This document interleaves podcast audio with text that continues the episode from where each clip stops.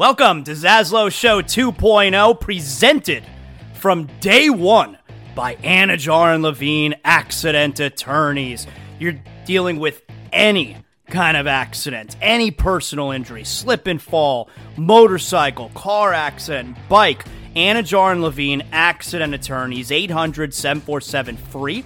That's 800-747-3733. Title sponsors from day number one. No. Before day number one of Zaslow Show 2.0, my guys Mark Anidjar, Glenn Levine, Ellie Anidjar, they believe in me. If you're listening to the show right now and you're dealing with any kind of personal injury, I'm sending you to my friends, Anidjar and Levine Accident Attorneys. You don't have to deal with the insurance companies. You don't have to deal with the medical bills. You need to focus on getting right. That's where they come in. They handle all the stuff that you don't want to be bothered with. You need to make sure you're getting healthy, and they're going to make sure you're getting the money that you deserve. Anidjar and Levine Accident Attorneys, 800-747-FREE. That's 800-747-3733. Proud title sponsors of Zaslow Show 2.0. If you're a homeowner, you need to make sure you have the proper coverage. And that's why I'm sending you to Brunt Insurance and Financial Services. The Zaslow family uses Brunt Insurance and Financial Services because we know that if there's, God forbid, an issue with our home, we need to know that we're covered properly. From Pensacola to the Keys and beyond, Brunt Insurance and Financial Services delivers comprehensive insurance and financial solutions tailored to your needs. Since 2013, Brunt Insurance specializes in home and auto insurance. BruntInsurance.com. You could also check them out on social media at Brunt Insurance. Look, the market's confusing. Let Brunt Insurance sort it all out for you with their fully licensed staff, and they know the area. The Zaslow family uses Brunt Insurance to make sure that they're covered, and that's why I'm sending you to them as well. BruntInsurance.com, 954-589-2204. Welcome aboard. This is Zaslow Show 2.0.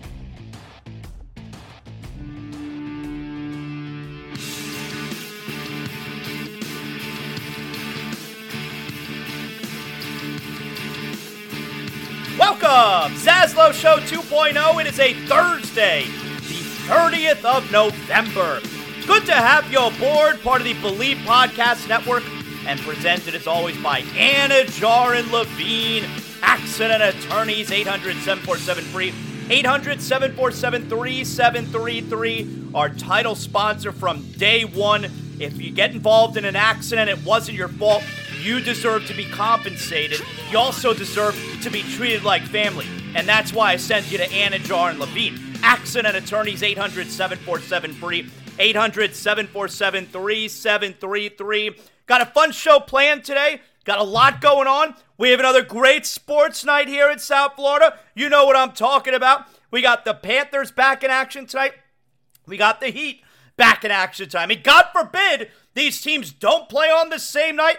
It is what it is. So we had a double dick punch a couple nights ago as the Heat lost against the Bucks, eliminated from the in-season tournament. The Panthers lost in weird fashion in Toronto against the Maple Leafs. They did get a point in the overtime shootout, but we got a chance now back at it tonight. It's the holiday season, off and running, and Bet Online is your number one destination for all your sports wagering info. Everybody knows that. With up-to-the-minute sports wagering news, odds, trends, predictions, Bet Online is the top spot for everything pro and amateur sports. And not just the big four. Bet Online has info available at your fingertips, both desktop and mobile access at any time for almost any sport that's played. MMA, international soccer, on and on we can go. We don't have all day. Head to the Bet Online today. Remember to use the promo code BELIEVE, B-L-E-A-V, for your 50% welcome bonus on your first deposit. That's right. Bet Online, where the game starts. So, a lot going on here tonight. Panthers in Montreal at 7 o'clock. Excuse me. Heat at home against Indiana. That's at 7:30. A lot of points going to be scored. Pacers, highest scoring team in the NBA. Tyrese Haliburton, one of the best young players. You know what? Forget one of the best young players. He's one of the best players in the league, all right? Probably right outside maybe the top 10, 12 players in the league. Tyrese Haliburton, excellent player. Tonight's going to be a fun night. Tonight, hopefully Jimmy Butler's back. You know, Jimmy Butler missed the last game. The Heat, they're going to need the scoring here tonight. I mean, look, can you get involved in a track meet with this Pacer team? It's going to be about that Heat defense, but you do need the scoring here so you could try and keep up a little bit. So Jimmy Butler, he's listed as questionable tonight. Haywood Highsmith, he's listed as questionable. Super important to get Haywood back because we're talking about needing to defend this Indiana team. I mean, look, the Heat didn't have any trouble scoring the other night against Milwaukee, but Milwaukee kind of stinks defensively the start of this season. Tyler Hero, he is still listed as out. We're hoping he'll be back sometime soon. So you got a fun game going on at Kaseya Center tonight. The Panthers, you don't want to lose back-to-back games. You already did that a few last week. So the Panthers looking to get back in the win column tonight against a very average Montreal team who played last night. And Sergei Bobrovsky will likely be back in net. Although Anthony Stolarz was excellent the other night, giving up just the one goal in regulation against Toronto. Also, while we're all enjoying, you know, the action tonight, Zaslow, you gonna have the Heat on the big TV in the Zaslow Mansion family room, or are you gonna have the Panthers on the big TV in the Zaslow Mansion family room? Well, the answer to that is neither. So tonight, back on with the homegirl, Amber Wilson. I'm co-hosting on Amber and Ian tonight, ESPN Radio, 7 p.m. Looking forward to it. Love doing the shows with her. Love that ESPN is using me a ton. I owe really all the thanks to Amber for doing that, for helping get that going, and so I'm excited again every time I get to work with her. So tonight, 7 o'clock, ESPN app, SiriusXM Channel 80, or locally on the affiliate, on the local affiliate in West Palm, ESPN FM 106.3 West Palm. So you can listen there as well. And yeah, so 7 to 10 p.m. tonight, filling in for Ian Fitzsimmons. He's got the college football. So alongside Amber Wilson tonight, 7 to 10, looking forward to that. So here's what you do, all right? You're listening to this right now in the future, all right? So you have information I don't have. Maybe some crazy things happen. No spoilers, all right? But you have information I don't. So you'll be listening to this right now in the future. And then maybe when you get done with this, I don't know, you go do whatever you got to do. You spend a little time with your family, your kids. I don't know what you got going on. And then at 7 o'clock, you listen to Amber and Ian with me filling in tonight alongside my girl Amber Wilson. So maybe you have us on, like in the background, or, you know, on your Alexa or you know, on your phone, whatever you got going on. I don't know your situation. And you're watching the Heat game, or you're watching the Panther game at the same time, or you got Thursday Night Football tonight. You got Seahawks, Cowboys, pretty good game, all right? I mean, the Seahawks are not that good on the road. Cowboys, I think, have won 13 in a row at home, but it's a game that has stakes, all right?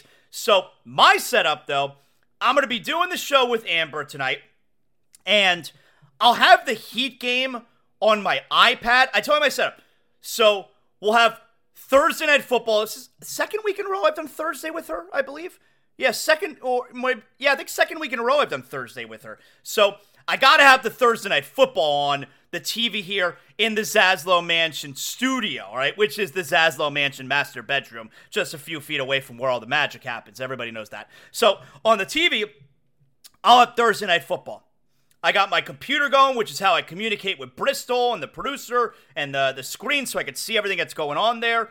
And on my iPad, I will have the Heat game. So that's how we're going to roll tonight. And then after I'm off the air at 10 p.m., the Heat game will be ending. I'll be able to go downstairs at that point and put on the Panther game. No spoilers, all right? I'll be able to put on the Panther game and see if they were able to get 2 points against the Canadiens tonight, while also keeping track of the end of the football. So Thursday's a good sports night, all right? We got things happening tonight. So I'm very excited to be here with you. Also, that it's Thursday means we got to get our fantasy football lineups set. And that means our pal Jamie Eisenberg, CBS Sports, fantasy football. He joins us every Thursday for years now and helps us set our fantasy football lineups. So Jamie will join us here coming up. We'll get his thoughts on the Dolphins, tonight's game, but also get the good matchups for fantasy football. How about this Sunday, 1 p.m. NFL on Fox? Dolphins at the Commanders. Adam Amin and Mark Schlereth are on the call. We haven't talked to Mark Schlereth in a while. We're going to get Schlereth on the show. So Mark Schlereth will join us today. We'll talk Dolphins, Commanders. And hey, you know what? Like, he's based out of Denver. He does morning radio there in Denver. And we got to say to him, hey, Mark, the Dolphins have one win against a team that's over 500 this year. And inexplicably, it's the Broncos, a team they beat by 50. So we'll get Schlereth on, like I said. He's a good dude. Have not spoken to him. Maybe, I don't know, a year and a half maybe? It's been a while. He's excellent. So Mark Schlereth will be on the show today. We'll talk to him about Mike McDaniel. Ask him about the narrative, the fraud narrative around the Dolphins. All that good stuff. So looking forward to catching up with Schlereth. But also, today's Thursday. You know how that goes. Let's get to some mailbag questions. All right, here we go. So let's start things off here. This is from our man, Chris. Chris asks, Zaslow, load management has become a poison of the NBA. Does it bother you that the Heat have become a load management team? This is a great question, Chris, because I talked about this a few days ago, where I don't know that I would classify them as a load management team, but one of the things that we love so much about the Heat, right? One of the things that we love about Heat culture is they're different. Teams built different. Hardest working, nastiest, toughest, most physical, disliked team in the NBA, right? Are they going to be using that court tonight? I don't know. I love it. But one of the things we love about the Heat is they're different. And the main thing is the main thing. And they take basketball, they take the game, they take their business very serious. And so it does bother me when they look like they're more and more like the other teams, where guys are resting, even if they don't want to say it's rest. I mean, Jimmy's already sat out a few times this year. I mean, Jimmy sat out the whole preseason. And I get it where, you know, their approach to it may certainly benefit come playoff time. But then in that, if that's their MO, they are becoming more and more like every other team. And by the way, I'm never going to understand, all right, we don't want Jimmy playing tonight back-to-back, even though that's not what we're talking about here, but why does player X, and in this case we're talking about Jimmy Butler, why does he have to not play? What if he only plays the second half? I mean, what if he doesn't play, and this way they limit the minutes, so Jimmy only plays the second half. Maybe in 24 second half minutes, maybe he plays 15 of them. So he plays most of the second half, but for the night, he only played 15 minutes. That's nothing. What kind of way, like, wouldn't that be the better way to load manage, if you will? He doesn't play the first half. Maybe you get to halftime of that game and you're down by 4. All right, guess what? Now you got Jimmy Butler, who's going to play the rest of the game, and you're only trailing by 4 points. That sounds like a win. I don't understand why they don't do that. I think that part of why they don't do that is because of the stats, is because of the averages. Because, I mean, hell, if you only play half the game, or in this instance, I'm talking about only playing 15 minutes, and you're averaging 22 points per game, your average is going to go down. Your rebounds are going to go down. Your assists are going to go down. You're only playing a little bit, but it's better for the team, but not for your stats. So, yeah, it does bother me, because then they become less and less what they're about, and they become more like every other team. So, yes, that bothers me. Mike in West Palm asks, best sound of scoring, thud from a dunk, crack of a bat, or off the post goal in hockey? I'm going to go off the post or off the crossbar in hockey. And the reason I say that, not only is it a cool sound, but because most of the time, it doesn't go in when that happens. Most of the time, it bounces off the post or off the crossbar. So when you hear that sound and it went in, that's always really cool. So, yeah, I'm going to go the off the post, off the crossbar, the sound that makes. All right, next question. This is from Barry. Barry says, Zaslow, odds that the Heat will stick with this current roster the whole season or make a trade before the deadline? Well, we're talking odds, right? So odds are they're going to stick with this roster because, as we see, it's hard making trades. Now, trade season, officially starts in 2 weeks. I think it's December 15th when, everyone becomes trade eligible. So things will really begin to pick up then. But my best guess is this is the roster. This is the team. Especially because maybe before the season started, if that cockroach Joe Cronin, the general manager from the Blazers, was actually willing to talk to the Heat about Damian Lillard, the Heat may have given them Jaime Jaquez Jr. And now I think the Heat are extremely hesitant to even talk about Jaime Jaquez Jr. in a package that doesn't include one of the best players in the league coming back to Miami. And who would that guy even be? So I think the Heat probably stick with this current roster. Kyle says, what current NFL division leader won't win their division? And he adds, I oddly think the 49ers lose a few in a row to Seattle and Philly. That puts them at number 2 in the NFC West. This also may age terribly. All right, yeah, I think San Francisco is back. I think that part of your question is going to age terribly because I don't think Seattle catches San Francisco, and obviously the Rams and Cardinals are not going to either. So I think that part will age poorly. But which division leader right now do I think has the best chance at not hanging on? All right, let's take a look, man. Come on. So certainly I think the Dolphins are running away with this division. They're 3 games up. But as far as the other ones, Baltimore is 1 game up. So you got to look at the loss column. Baltimore is 1 up on Pittsburgh and Cleveland. I don't see either of those teams catching them. Pittsburgh, I think, is fugazi, and I think the Browns are about to drop off. You saw some of that this past week when they lost to the Broncos.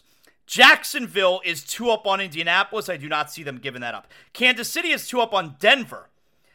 I think believe it or not, I think of the 4 teams in the AFC, the Chiefs have the best chance of giving it up because Denver's playing so well, and I'm not feeling it with this Kansas City team. Now, that doesn't mean I think that it's going to happen. Dallas is 2 back of Philadelphia. I don't see them catching the Eagles. The Lions are 3 up. No one's going to catch them at this point. San Francisco, like you said, is 2 up on Seattle. So here's what it comes down to. Either the Chiefs or the leader in the NFC South, which is Atlanta right now. So obviously, and this is kind of taking the easy way out, it's Atlanta. Atlanta right now is in a virtual tie with New Orleans. Both teams are 5-6, and Tampa's just 1 game back. I could see Tampa winning that division, even though they're 3rd right now, because that division sucks, and there's no reason to believe that any of those teams is going to remain on top when they're currently on top right now. So I go the Falcons in the NFC South, but if I had to pick another one, I would actually go Chiefs. I don't believe in the Chiefs this year. Next question. This is from... Hang on, let me gather everything here. Everybody calm down. All right. This next question is from my man Big Will. Number 1, Zaslow. In light of the Jaylen Phillips injury, what do you think was the most impactful injury in South Florida sports history? Yeah, I'm going to go Dwayne Wade in 2005. Dwayne Wade injured himself in game 5. He got hurt, right? In the Eastern Conference Finals against Detroit, Shaq's first year here. And then he couldn't play in game 6 when the Heat were able to clinch the series in Detroit, and they got smoked. And then in game 7, the Heat had to shoot him up with, he got the cortisone shots, so he was able to play well in the second half of game 7. The Heat ended up losing that game in the very end. I think that Heat team was better than Detroit. I think if Wade never got hurt, they would have beaten Detroit, and I think they would have beaten San Antonio in the 2005 NBA Finals. So, yeah, I'm going Dwayne Wade getting hurt in the Conference Finals in 2005 as the most impactful injury in South Florida sports history, because I think it cost us a championship. Big Will has a second question. Is Jalen Ramsey the best DB to play for the Dolphins? Yeah, the answer is yes. Now, you've had great guys, notably Patrick Surtain, Sam Madison, but neither one of them would have been called the best cornerback in the NFL. Definitely best quarterback duo in the NFL, Sam Madison and Pat Surtain. Definitely best duo in Dolphins history. And Maybe this one will pass them. It really depends on how Xavier Howard plays, but neither of them was what Jalen Ramsey is. So yeah, Jalen Ramsey, best DB ever to play for the Dolphins. All right, next question here. This is from Peter. Peter says, Zaslow, Neil Rogers, the greatest of all time, or is he the greatest of all time? I'll hang up and listen. I mean, Neil Rogers wasn't really a sports talk show host. He loved hockey. He was a big Maple Leafs guy. But that was really the extent of his sports stuff. He was a hockey guy. So just as far as radio show, greatest of all time, like, I mean, I think Howard Stern's the greatest of all time. So are you asking me, is Neil Rogers the greatest of all time locally? He might be. He might be. My dad, I mean, I heard Neil Rogers growing up a lot because my dad was a huge Neil Rogers fan. So locally, yeah, Neil Rogers probably greatest of all time. Saul asks Zaslow, number one, can the Dolphins end up with the number one seed? Yeah, Dolphins can end up with number one seed. Yeah. You know what? We'll ask Jamie Eisenberg about it when we get him on before we talk to fantasy football with him. But absolutely, the Dolphins can end up with the number one seed. I think it's most important to get to make sure you at least get number two, where you get two home playoff games. But yeah, the Dolphins can end up with number one. They have to get to 11-3. And then they play Dallas at home. But not even talking about that game, because that's an NFC game, they then have to win at Baltimore. If they don't win these next three games to get to 11-3, and they don't win at Baltimore, then they will not get number one in the AFC. They have to get to 11-3. Do you want them to lose at home to Dallas? No, of course not. But at least that would be an NFC game. I think it's a lot to ask for the Dolphins to win the rest of their games and finish 14-3. All right, so if you're going to lose a game, let it be the Dallas game. You have to win at Baltimore. Next up, Saul asks, Zaslow, book the Royal Rumble card. Oh, so hard. I will tell you, I'm going to Royal Rumble. Me and my younger son, Jordan, we're going. We're going to Tampa, St. Pete, Tropicana Field. I'm hoping that we're getting Seth Rollins defending the world title against CM Punk. That would be amazing. And I'm hoping we're getting Roman Reigns defending the Universal title against Randy Orton. So if we get those two matches, and I think we could, that would be amazing. I think you got a number of dudes who could actually win the Royal Rumble, ranging from Cody Rhodes to Gunther to Jey Uso. And that's if guys like Randy Orton and CM Punk are not in the actual Royal Rumble match. I think it's going to be fantastic. I'm very excited. And finally here, Alex asks, Zaslow, you still don't eat chicken wings? I remember this from like 20 years ago on your show. Okay, you're a great fan, Alex. And yes, you do remember that. I don't like eating food with my fingers, with my hands, because I don't like getting all messy.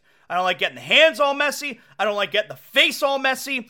But I did eat chicken wings a few years ago. And chicken wings are really good. I got to admit, I was wrong about it. But still, it's a rarity for me to eat chicken wings. It's still not something that I particularly order, but I'm not against it anymore. Chicken wings are really good, and I will eat chicken wings if they're in front of me, and that's what's to eat. When otherwise, like if ribs are in front of me, I will not eat. It's way too messy. I don't think they taste good enough to be worth the trouble. And that right there is another edition of Thursday's Zaslow Show 2.0 Mailbag. All right, we'll get to some football. We're going to get to a little more football. Dolphins, Commanders. Mark Schlereth is going to join us in a second here. But first, guys, I want to tell you, it's the holiday season. What better time than now than to treat yourself to a brand new ride? If you're thinking about that, I send you to the only car dealership I personally endorse. You know I'm talking about North Fort Lauderdale Subaru. At North Fort Lauderdale Subaru, you're getting that car shopping experience that you crave, where North Fort Lauderdale Subaru is going to treat you, the customer, with an exceptional experience at their brand new state-of-the-art facility on North Andrews Avenue. It's that beautiful building. You can see it from I-95 at the Cypress Creek Road exit. And at North Fort Lauderdale Subaru, not only is there so much to choose from, you're getting a relaxed indoor car shopping experience. You'll be treated like royalty, but maybe you're just looking for your current vehicle to get serviced. And you know what? They service all makes and models. You don't have to currently be driving a Subaru to have their top-notch service team service your vehicle. And with an extensive new and pre-owned Subaru inventory, plus used cars, trucks, SUVs of every make and model, you're going to find your next vehicle at North Fort Lauderdale Subaru. And all new Subarus and most pre-owned vehicles come with a lifetime warranty, so you know you're covered. What if I told you right now you could lease the 2024 Subaru Outback Premium for just $321 a month for 36 months with only $59.95 due at signing with approved credit? Go to nflsubaru.com. That's nflsubaru.com for full details. North Fort Lauderdale Subaru, the location you know with an experience you'll love.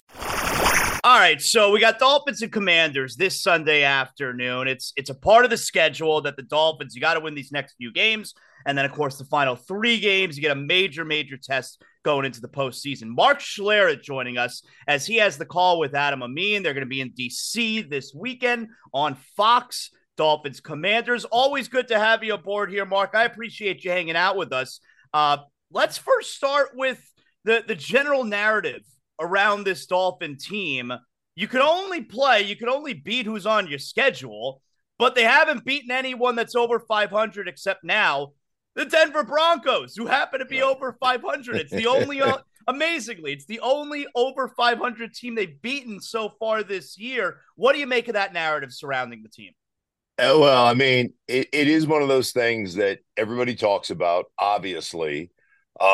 And the one team they did beat, as you mentioned, the Denver Broncos, they hung a 70-burger on their asses. So, I mean, it's, you know, when you watch them on tape, they are so talented. You know, I made a note to myself as I was studying them last night. They are the closest thing to a video game.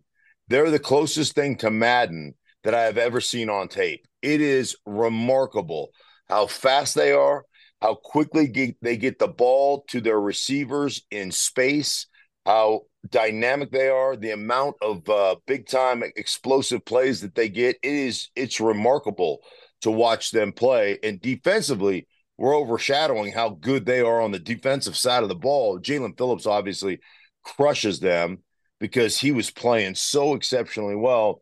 But I guess I just don't make a lot of, hey, man, they've lost to some good teams. Yeah, you know what? That's the way it goes, and that's part of the growing process and the learning process of how to be a winner. You know, I always say that winning doesn't happen when you win.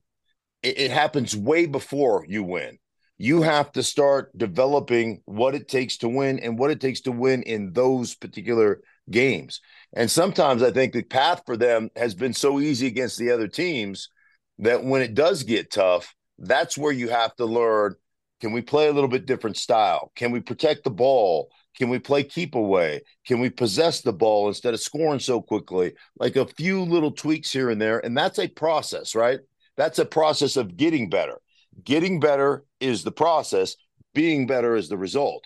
That's the process of getting better. And that's just something they're going to have to continue to work on. But they are fun. I mean, they're both fun to watch on tape and both frightening to watch on tape as a former player because they are that good.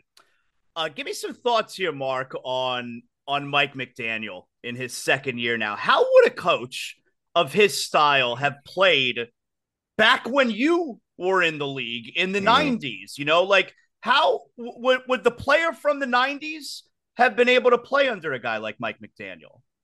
I think you can play under anybody who's authentic. I think that's the biggest key and why the majority of guys fail. Is they're trying to be somebody that they're not. You know, they're trying to emulate the coach that brought them up. And Mike McDaniel is authentically quirky. You know, he's a different cat. And, you know, this is I'm so excited to sit down with Mike McDaniel. Like, this is going to be probably the most anticipated sit down I've had with a head coach because Mike McDaniel was my ball boy. Wow. I remember Mike McDaniel like it was yesterday when he was 14, 15 years old being a ball boy for the Denver Broncos. So when I was playing in Greeley at training camp, Mike McDaniel is our ball boy. So, you know, I've joked around, man, I think I'm going to bring a locker or, a locker into the meeting room and stuff him in there, you know, something to remind me of old times. But I just find him you know, quirkily authentic. And as long as you're authentic and as long as you are who you are, guys from any generation will respect that. And I think he's got the respect of his football team. There are formations, there are things. I don't even know how to chart them. It is so funny because I am so tied into that offense where he came from San Francisco. And obviously with the Shanahans, I'm very tight with the Shanahans. So I spend a lot of time with Mike Shanahan going through the playbook. I mean, I know the formations. I know what they're trying to do. I know what they're trying to exploit. I know, you know, how they're trying to marry the run game and the pass game together. I know all that stuff. And then I watch your guys' tape, and I don't even know what to call some of the plays. It is such a metamorphosis from what Kyle Shanahan does to what Mike McDaniel does. And it's all rooted in the same stuff. But I'm telling you what, it's a completely different, it's a completely different tentacle, if you will, to what they're doing in Miami as opposed to what Kyle Shanahan's doing in San Francisco. What do you make of Tyreek Hill recently? He came out and he said that this Dolphin team is more talented than the Chiefs team that he won the Super Bowl on. And while it sounds like a little bit of a crazy thing to say, Tyreek Hill has said a number of crazy things since joining the Dolphins, and he's been right about all of them, specifically when it came to Tua. So what do you make of that? I am going to defer to the knowledge that he has, the intimate knowledge that he has of his football team, and I don't think there's probably any question, like with Hill and Waddle and the receiving core that you guys have, and the running backs and the way you use your running backs. It's so interesting because the NFL is a kind of a between the numbers game, and college is more outside the hashes, that the hashes are obviously wider. So it's kind of like an outside the numbers game. The Miami Dolphins are the most outside the numbers football team in the National Football League. They're the most almost collegiate, spread, get our guys the ball in space outside the numbers where they have to defeat a corner one-on-one who really isn't that interested in tackling anyhow. And they do it better than anybody I've ever seen do it. And so, and the speed they have, the athleticism they have, but that tends to cloud the physicality that they play with. They kick your ass. I think they are so talented and so fast that you don't expect to get punched in the mouth. And they're almost a power football team and this is crazy to me, out of shotgun, which is in my mind impossible. I'm watching plays where the running back in shotgun, the running back is it's like near or far, right? He's either on the right or the left. If the tight end's on the left, he's on the left, it's near. So let's call it near gun.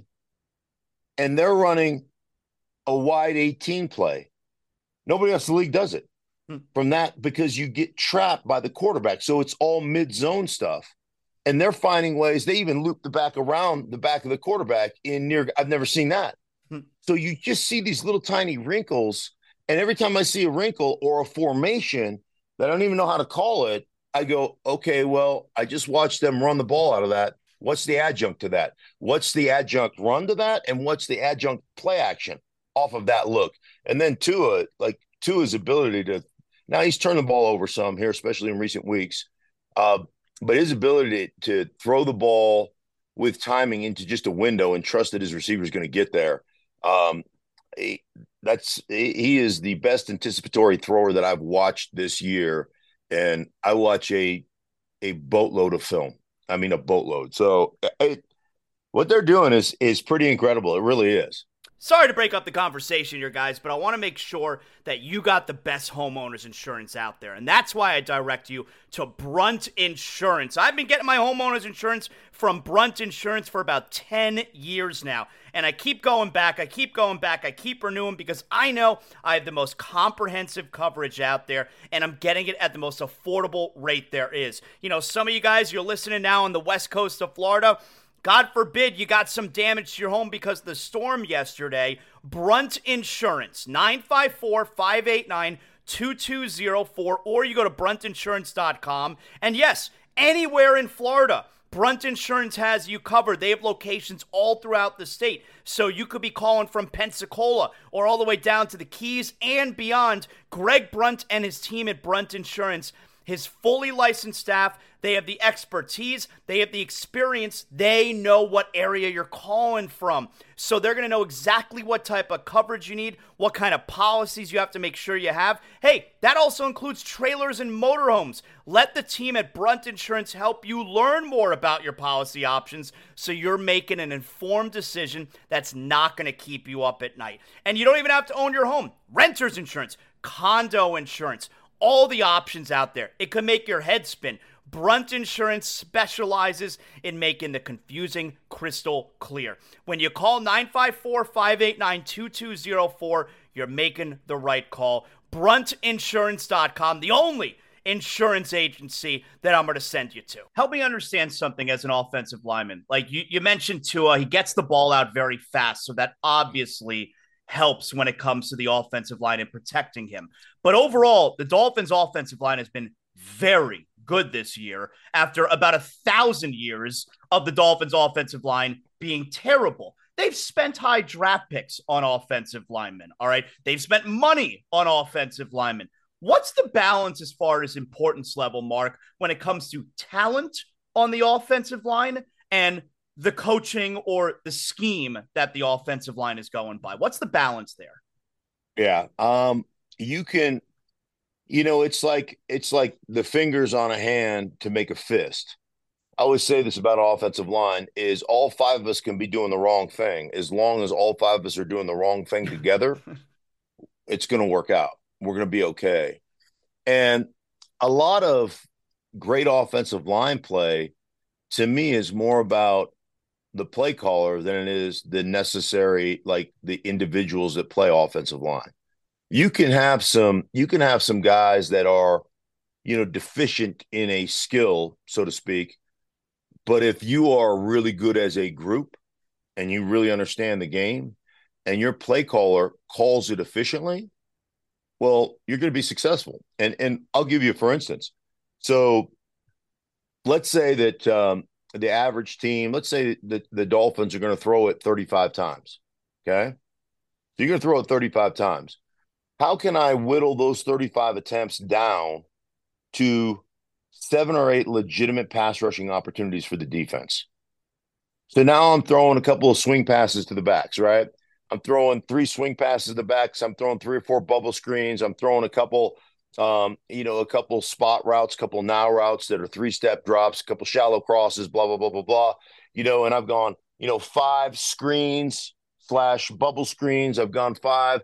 3-step drops where I swing it to the back. I throw 5 more, like shallow crosses or little spot routes, that are 3-step drops. Bam, the ball is out. Right now, a little snag concept, right?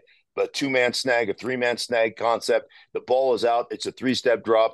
I don't even have to worry about it. It's going to be out under 2 seconds, right? So now I've whittled all that down to, let's call it 20 plays. Okay, now let's add my play action, my hard run action, boot or waggle out the backside or the front side. Okay. There's another play that I don't truly have to protect, right? I can come off the ball and show run. And even if I get beat, we're going to boot out on the backside. We're going to get away from it. Okay. So there's another 5 plays there. So now I'm down to 15 plays. Now I got a couple of play passes where I keep 7 guys in. I'm running a 2-man route with 2 of the fastest dudes in the world, right? With Tyreek and Waddle. So now I've got it down to 10 plays. And now I've got 10 plays effectively that I actually have to pass protect, and they're 5-step drops. Or I could put a couple 5-step drops in there with 0 hitches. So the quarterback hits his 5th step and the ball's out. Well, guess what I can do now? I can change my set. I can say, well, I'm going to upkick this. I'm going to run block it, even though it's a 5-step drop, because I know how quickly the ball's out. I know the timing of the offense. So now all of a sudden I've whittled that down to, let's call it 6 plays where I have to protect. If I can't protect 6 plays, then I suck, and you need to find a different offensive lineman. So that's how you can take a group that maybe hasn't necessarily performed as well as you would have liked, and you can, through play calling, go shoot, all of a sudden we're great. Well, the play caller has a lot to do with that. I'll tell you the other thing they do exceptionally well is even in their tight zone kind of play, and they do a lot of different stuff, but even in their tight zone stuff, they'll run a lot of that tight stuff out of pitch, and they run the backside like it's like if you're going 14 pitch, right, to the right side, they'll run it on the backside and the front side like it's 18. So they get movement through the way, the style with which they block it, and they get linebackers to displace an extra foot, and it's really a tight zone play, almost a tight cutback play. And so you get displacement based upon the look that you give the guys, and you know what you're doing is you're trying to get them to go further than you want to instead of cutting them off, and you're cutting them off the backside, understanding the back is going to cut back. So there's nuance to what they're doing that really helps and changes, just changes the way you as a defense see it every week. It's different than what you see every week, and that creates a lot of those explosive plays because you're 8 inches out of position. 8 inches out of position, and Mostert touches the ball. See ya, goodbye. He's going to run by you. I mean, it just is the way it is. That is a really solid explanation, Mark. Thank you. I appreciate you doing this morning. I'll let you go on this. The Broncos. Give me something on the Broncos here. Could you possibly have imagined the Monday morning you're doing your show after the Dolphins win 70-20, and we're here in a spot where, you know what, the Broncos can make the playoffs? It's the most embarrassing game I've ever watched. Like the most embarrassing game I've ever watched. I wanted to fire everybody. I wanted everybody fired. It's the first time in my career at ESPN, at Fox, in the radio, where I was like, you got to fire. People have to get fired. First time I've ever done that. And I am blown away by what has transpired. It's why you need to have an adult coaching your football team. Yeah. And Sean Payton is certainly an adult, but one of the big things that Sean does exceptionally well is it's not only finding the strength of your football team and leaning into that, but it's mitigating weakness is even more important. So, I always say put a guy in a position to fail. Don't be surprised when he fails. You're the dumbass that put him there, right? And he has completely simplified and pared that offense down to what Russell Wilson does exceptionally well. They run the ball. They throw the swing passes. They only throw it about 24 times a game. They possess the ball. They make you feel like you gotta break tackles. They make you feel like, hey, man, we're limited on possessions. We're not going to get 12. All of a sudden, we're only going to get 7. And you do things you normally wouldn't do, and that's how turnovers happen.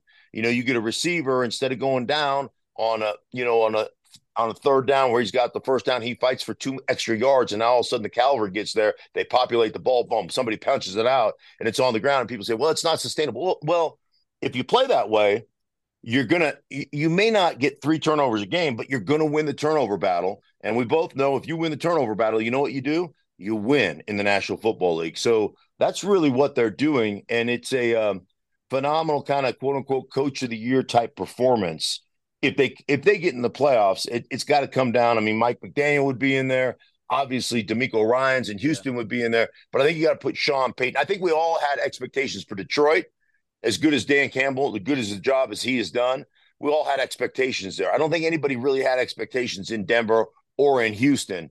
So those two would be front runners for me. McDaniels, depending on how they finish the season, would be right there too. Or McDaniel, I give it plural. You made him plural. I can make him plural because I've known him since he was a little snot-nosed punk. Great job, Mark. I appreciate you doing this morning. Safe trip this week to D.C. Hey, my pleasure, Zaz. Take care, buddy. Excellent job by Schlereth there. And by the way, tonight, Thursday Night Football, Seahawks and Dallas. Here's what we're looking at, okay? Seahawks currently the number 6 spot in the NFC, 6-5. They're not going to catch. I mean, if they win tonight, they could potentially catch Dallas. They're 2 games back of Dallas. They're a game up in the loss column on Minnesota. It feels like Minnesota, like kind of It feels like they're dropping off now. They had a fun little run, 5 wins in a row. Now back-to-back losses. I mean, they are going to get Justin Jefferson back, but it feels like it's starting to catch up with them. Seattle on the road this season is just 2-3. Dallas, awesome at home. Dallas wins tonight. They could, and if you get a Philadelphia loss against San Francisco, they're only 1 game back of Philly. I know Jerry Jones spoke this week about not looking ahead toward Philly. I don't think that happens so much, especially because that game's in 10 days, But Dallas wins tonight, and if San Francisco could beat Philadelphia, all of a sudden Philadelphia is only 1 up on San Francisco, and the Niners would own the tie break, and they'd only be 1 up on Dallas. So this is a huge game for Dallas tonight. It's a huge game for Seattle also, obviously. You know what else is huge? Making sure you get the best sleep possible. And I'm getting the best sleep every night because I sleep on Sheets and Giggles. What if I told you if you go to sheetsgiggles.com and you use promo code Zaslow, you'll get 20% off your entire first order. That's right.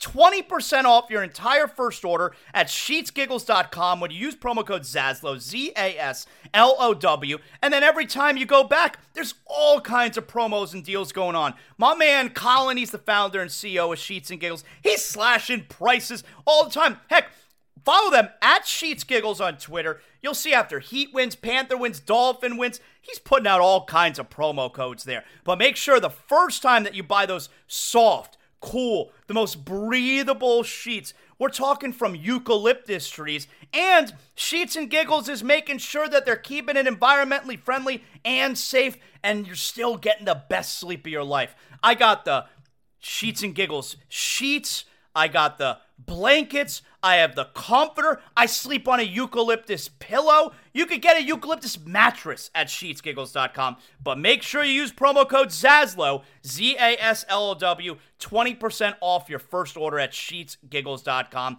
Again, promo code ZASLOW, sheetsgiggles.com.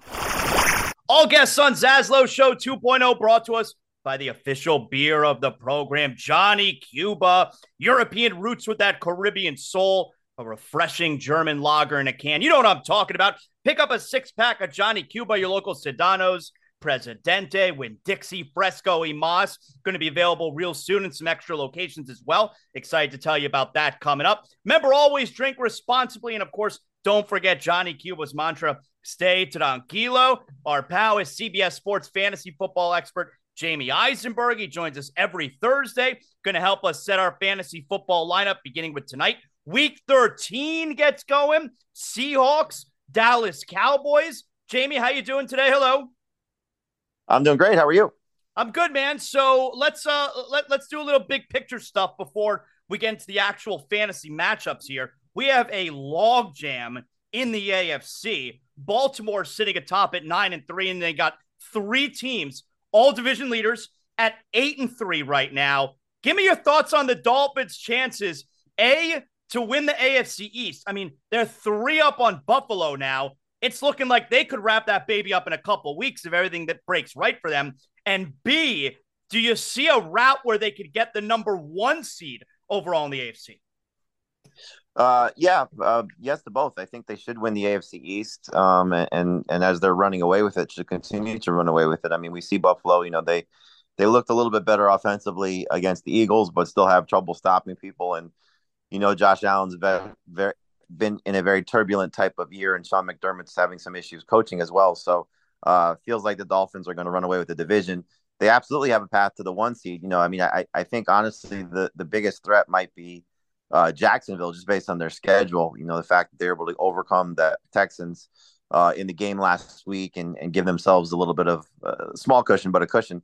It feels like Jacksonville's path is a little bit easier, but, Miami definitely does not have a difficult path that they can't navigate. The game against Dallas, a game against Baltimore, not going to be easy, but those games, I believe both are at home. So should be an opportunity for Miami to stay in the race for the 1 seed. But, yeah, it's going to be fun. Obviously Kansas City's there, Baltimore, dealing with a couple injuries, big loss with Mark Andrews, but I think it's going to be fun to see who gets the 1 seed and then how the playoffs unfold, because I do think there will be some wild cards depending on who get in. Houston, now Denver, some of these teams that are turning the corner a little bit and playing a little bit better, Indianapolis as well. to see how those teams are going to challenge some of those elite teams in the AFC. Is Philadelphia the best team in the NFL right now, or do you believe in San Francisco again? Yeah, I think when San Francisco's healthy, their roster is just so good, you know, especially with the way Brock Purdy has played this season. So, you know, you have all those key parts and what Chase Young has done to that defensive line, Trent Williams on the offensive line, the skill players are great in San Francisco. So if they stay healthy, I think they are the best team. That doesn't mean that they're not beatable, but they certainly look like the best roster top to bottom. Philadelphia, you know, look, they find a way to get the job done. It's going to be a great game, but, you know, playing on a somewhat short week, or at least shorter week than what San Francisco is dealing with since they last played on Thanksgiving. That defense was on the field against Buffalo for 95 snaps. That's a lot to overcome to have to go face San Francisco the next week. So I think San Francisco wins that game, but that does not mean Philly can't beat them in the playoffs. As we've seen, injuries happen, and you never know how it'll all take place. Let's take a look at the game tonight. So Seahawks and Cowboys. Cowboys are awesome at home. I think it's 13 in a row now.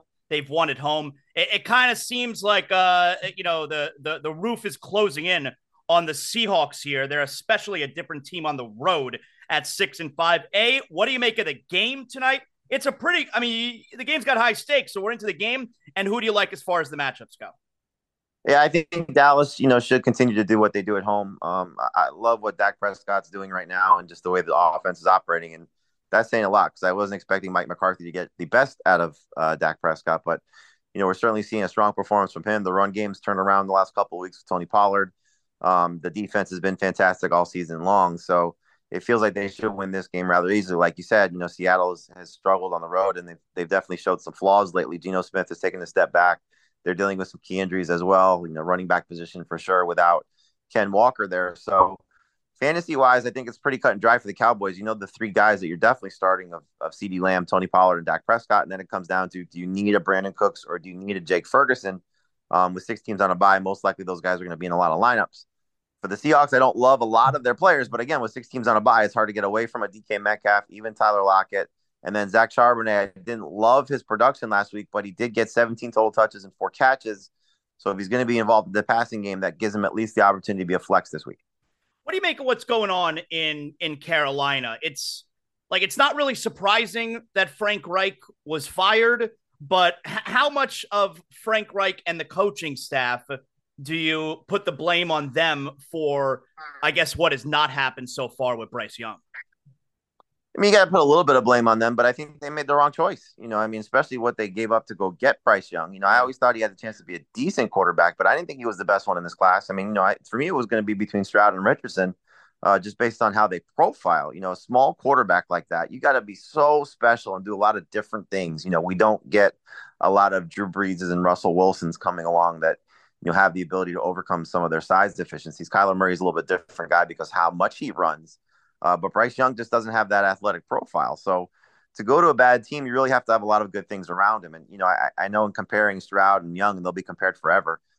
Stroud stepped into a better situation for two reasons. One, I think the talent around him, despite maybe a questionable offensive line, mostly due to injuries. But we didn't know that Tank Dell was going to be this. You know, I liked him coming out, but I didn't think he profiled to be this good this quickly. Nico Collins was sort of an underwhelming receiver, and they went out and they made the addition of a guy like Dalton Schultz to give him a little bit of a veteran presence there. Same with Robert Woods. But my goodness, I mean, the talent around Bryce Young is terrible. The offensive line is taking a step back. The run game is non-existent. You know, they paid Miles Sanders, and he's been a flop. So, you know, a lot of just bad decisions across the board there in Carolina. And unfortunately, Frank Reich was a scapegoat. Thankfully, he's getting paid quite a bit, so I'm sure he'll be okay. But, you know, that's a tough job to be from a talent standpoint, because they're way behind and giving up all the draft capital that they did to get Bryce Young. It's going to be a while, I think, before that team is good. Can you see another coach getting fired midseason? I mean, the only one that I think you look at is Brandon Staley, just because of such the underwhelming performances there for the Chargers. You know, and I know a lot of it, you're going to say injuries over the last couple of years, but, you know, I don't know if that's a byproduct of bad training staff or just bad luck. Something's going on there, because there are always guys getting injured. Now Joey Bosa's out. So they've wasted probably a year of Justin Herbert, you know, just in terms of development to taking the next step. Like, it feels like he's regressed a little bit. And I don't know how much of that is on Brandon Staley. They made the change of offense coordinator to bring in what's his name from Dallas? His name's escaping me. Excuse me. Their offensive coordinator there. So, you know, it just feels as if he's the next one to go. But will it happen midseason? We'll see. Moore, I know, right? Kellen Moore, yes. He's making some grand statements, and to say like this is a game that they have to win at New England, and if he loses it, does the coaching, does the ownership say, right, okay, that's it? You know, you put this on yourself, and now we're completely out of it. So he's probably the next one to go. Let's take a look at the Dolphins. So 1:00 this Sunday, NFL on Fox. Dolphins Commanders, certainly a game that the Dolphins should win. I mean, you talk about coaches who are going to get fired. You know, maybe not mid-season, but Ron Rivera is definitely fired after the season. What do we like in this game?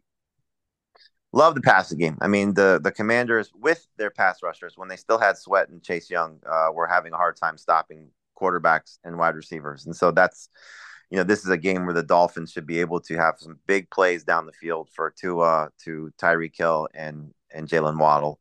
The big question, you know, and I know you asked about the injuries, is does Devon Achane play? And if I'm the Dolphins, I do not play him. That's a terrible field. It's a terrible stadium. So anybody with a knee concern or dealing with knee injuries, I would not play them at FedEx Field. So I would think that he stays out one more week, which allows Raheem Mostert to have another big opportunity. And if you are stuck and he was available on waivers or still is, Jeff Wilson's going to get, you know, probably 10 total touches, if not 15 total touches. Could be a good flex play this week. This is just a bad defense for Washington. So the Dolphins' main guys should hopefully do whatever they want to do. Jamie, give me some of the sneaky good plays at the skill positions. Well, if you need a quarterback, again, there's 6 teams on a bye, so no Josh Allen, no Justin Fields, no Lamar Jackson. We're missing just a lot of key guys there. I like Gardner Minshew this week. He's not been a great fantasy quarterback, but the Titans are bad in defending quarterbacks, so I think Minshew has an opportunity to help you if you're stuck. Zach Moss is going to be, you know, not a sneaky play, but, you know, no more Jonathan Taylor just in terms of big injuries. So Zach Moss is clearly back in the fold as a potential top 10 running back there, dealing with the situation there. But in terms of sneaky plays, again, Jeff Wilson's one. You know, I'll stay in the same game, Antonio Gibson, because I do think game flow matters and game script. I don't think Brian Robinson has a good game for the Commanders running backs. Gibson, prior to missing a game 2 weeks ago, the 3 prior games to that, he had 5 catches in each game. And the Dolphins, for the most part, have done good against pass-catching running backs, but I think that's where Gibson will have an opportunity to make some plays.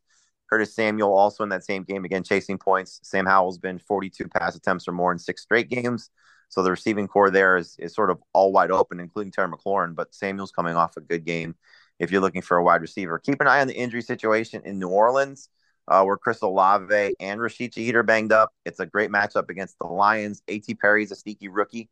That'll get some targets if there's injury there. So there's a wide receiver that I like. And then for tight end, if you're looking for somebody off the waiver wire, Pat Fryermuth is coming off a huge game. So if he's still out there, go pick him up, because I think the new offense for Pittsburgh will definitely benefit Pat Fryermuth based on what we saw last week. Excellent job, Jamie. You mentioned a couple of the injury guys. Are there any others we need to keep an eye on the next couple of days? Cleveland's got some big ones. You're looking at the quarterback first off. If Dorian Thompson-Robinson can't go, here's Joe Flacco once again, potentially starting in the NFL. And Amari Cooper dealing with an injury. So if it's Flacco and Cooper, I like Cooper a lot better. If it's DTR and Elijah Moore, I would stay away. Jamie, great job, man. Tell everybody how they could hear you leading up to tonight's game and then through the games this weekend. CBS Sports HQ, it's our 24-hour streaming network. And then our YouTube page, Fantasy Football Today, as well as our Fantasy Football Today podcast. We're helping you get those fantasy playoff wins that are going to be coming up. So check us out. Awesome. Thank you, Jamie. We'll talk next week, man. Appreciate it. Have a good one. Excellent job, as always, by Jamie there. Hopefully he was able to help you out. Fantasy football playoffs are approaching. Only a couple weeks left. Make sure you got your lineup set tonight. Seattle and Dallas. Let's get to big deal or not a big deal. Big deal or not a big deal. We'll start things up. You know, Wednesdays, yesterday, my favorite day on First Take on ESPN. My colleagues, all right, Stephen A. Smith and Molly Carroll. Those are my colleagues. I work at ESPN Radio, all right? And every Wednesday, they have my guy, Dog, Christopher Mad Dog Russo. I love that everybody knows who he is now. And by the way, one of my favorite things about Dog's appearances on First Take is seeing how much Marcus Spears loves him. Marcus Spears loves being on the show with Mad Dog. Well, here's Christopher Mad Dog Russo yesterday going over his bad beats from the weekend. I had the over of Jacksonville and Houston. The score was 24-21. He missed the field. The over was 48.5. Oh, even you can do the math. Oh, Jacksonville doesn't score at the 1 yard line last play of the first half. They drop passes all over the place. He takes two sacks on the last drive, and then Amendola, the idiot, hits the crossbar. He hit the crossbar. But they kicked the field goal. That's 24. Jeez. Oh, I threw things. I let Bowen Valley walk out the street. I was so upset. That is a terrible. You let dogs go. I'm going big deal. I mean, again, my favorite part of it is what joy Marcus Spears gets out of his interactions with dogs. I love it so much. I'm going big deal. Big deal or not a big deal. So how about this? This was actually from Tuesday night, NBA on TNT, and they're in the studio, and it's Ernie, and it's Candace Parker, and Charles, and Kenny Smith, and all of a sudden, Charles just picks up Kenny Smith's room key at the Four Seasons and starts showing and telling everybody what room Kenny's staying in. Anytime soon. Hey, let's take a look at the schedule for next week, because we have that now for Monday and Get us in room five, man. You can't be doing that. Oh, why you got your key on the thing? It's on the thing. It's not on here. And why do you have your key out anyway? Thank you. Going somewhere? Get us in room 510, y'all. Charles' phone number. I need to get my hotel room. Charles' phone number, y'all. Because I'll be leaving here in 45 minutes. Anyway, hey, let's take a look at the schedule for Monday and Tuesday. I'm going big deal. Number one, dirty move by Barkley. But number two, it's a big deal because Kenny could have really got Charles if he was actually going to read off Charles' cell phone. Charles would have had to change cell phone number. And that's a massive pain in the ass than getting everybody to get your cell phone, your new cell phone number. So, yeah, I'm going big deal. Dirty move by Barkley. Kenny could have gotten him back real bad. Big deal or not a big deal? Here's Jason Kidd, Mavericks head coach, post-game yesterday, and he's tired of the negative coverage around Luka Doncic and Kyrie Irving and, you know, whether or not they work together. I think maybe, Tim, it's the things that you guys thought should have happened day one, is that they should be successful right off the bat. And it takes time. Failing is all right. It's not a bad thing to fail for a pro athlete, because you can get better and learn from it. And those two are the best in the world, and we feel very comfortable with those two having the ball. Sometimes it goes in, sometimes it doesn't, but we learn from it, and I think they've answered that question from day one. As you just mentioned, they're one of the best, if not the best, in clutch time. But that was a big thing you guys wanted to make a big deal about last year. But you're not making a big deal about it this year, because shit's going good, right? So write some positive shit. I just asked you a question. And I'm giving you a fucking answer. Like, you guys, you know, there's all right to write positive stuff. People will read your positive shit. You don't always have to be negative, right? Like, it's just the world's already negative enough, right? So let's see some positive stuff on some positive people that are playing, doing their job on a nightly basis. Making it a lot easier to do that this year. Well, we're only into this year. We can't go back to last year, right? Like, that's the fucking problem. Have a good night.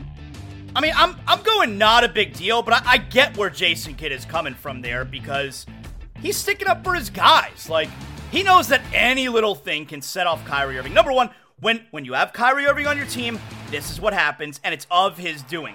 Is the media going to slant negative around him and write more about the negative stuff, or try and focus on things that aren't working as opposed to are working? Yes, and that's on Kyrie. That's his doing. That's his fault. But Jason Kidd just sticking up for his guys, and so I get where Kidd is coming from. Big deal or not a big deal? And how about this? So this is on Old Man and the Three, I believe. That's JJ Redick's podcast, and he's got Tim Legler on with him.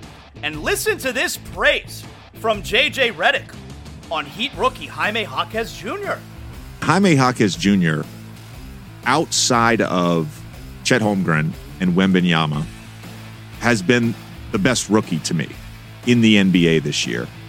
And, you know, not a hyped prospect, four-year guy out of UCLA, not a lottery pick, but the Miami Heat found sort of the perfect fit in Jaime Jaquez Jr. Over his last 10 games, he's averaging 15 points a game, 4.5 rebounds, 2.8 assists, 1.1 steals, shooting 50% from three. This was the guy that shot 32.8 from the college line for his career at UCLA. He's at 40% for the year.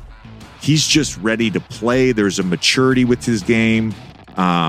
We talk all the time about like connectors and hubs. And like, I think Bam primarily is the hub for the Miami Heat. Yeah. He's the guy that sort of connects all the dots, getting the ball side to side and score. You know, in the same vein as Jokic or Şengün or Sabonis. Bam is that guy. But Jaquez Jr., he's also a connector because he plays the right way, high basketball intelligence. He's a fantastic athlete. You know, he can pass, he can move, he can play off the dribble, he can post. There's just so many facets to his game. And I've been blown away at that pick, at that spot for the Miami Heat. I'm going big deal, especially because he's right. And I told you this from the get-go. This is why they selected him. And they wanted a kid who could help them. He may not have the ceiling that some of the guys who were drafted around him have, but he's going to contribute right now. Like, the Heat would rather a guy who's on, you know, who's like, let's say, a 7. But he's a 7 right now who could help them win a championship, as opposed to a guy who may end up being a 9 in a few years from now. The Heat would rather the guy that's a 7. And Jaime Jaquez Jr. is clearly a player who is going to help them win right now. I love it. I love he's getting the attention. I love watching him play every night. He's been one of the best parts of this early season. And this early season's been fun. I think this early season, especially considering the way things started 1-4, has gone much better than we thought it was going to. So I'm going big deal, and that right there is another edition of Big Deal or Not a Big Deal. You know what else I should have said? A big deal is tonight.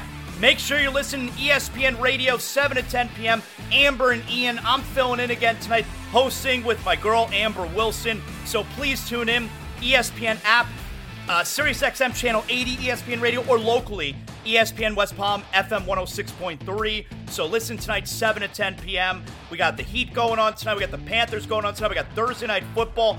Could have a big show tomorrow if everything goes our way. Come on, you know what I'm talking about. Today's show brought to you in part by Bet Online. Thanks to everybody who hung out today. Of course, thanks to everybody who helped, you know, with all their hard work behind the scenes, making sure everything runs so smooth. I can't do it without your help. We'll talk to you on Zaslow Show 2.0 tomorrow. Know what that means.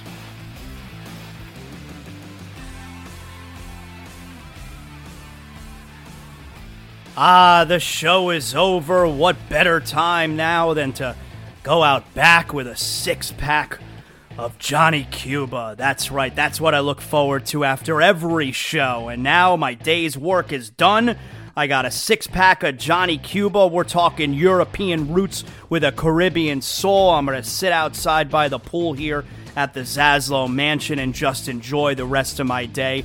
Having a Johnny Cuba makes me feel like I'm right back in the Caribbean. We're talking a refreshing German lager in a can. You can get it anywhere. Sedano's, Presidente, Winn-Dixie. And right now, you got special holiday prices on six-packs of Johnny Cuba. Make sure you pick up your Johnny Cuba merch as well. We got the hot sauce coming up. Johnny Cuba, stay tranquilo because more is always brewing.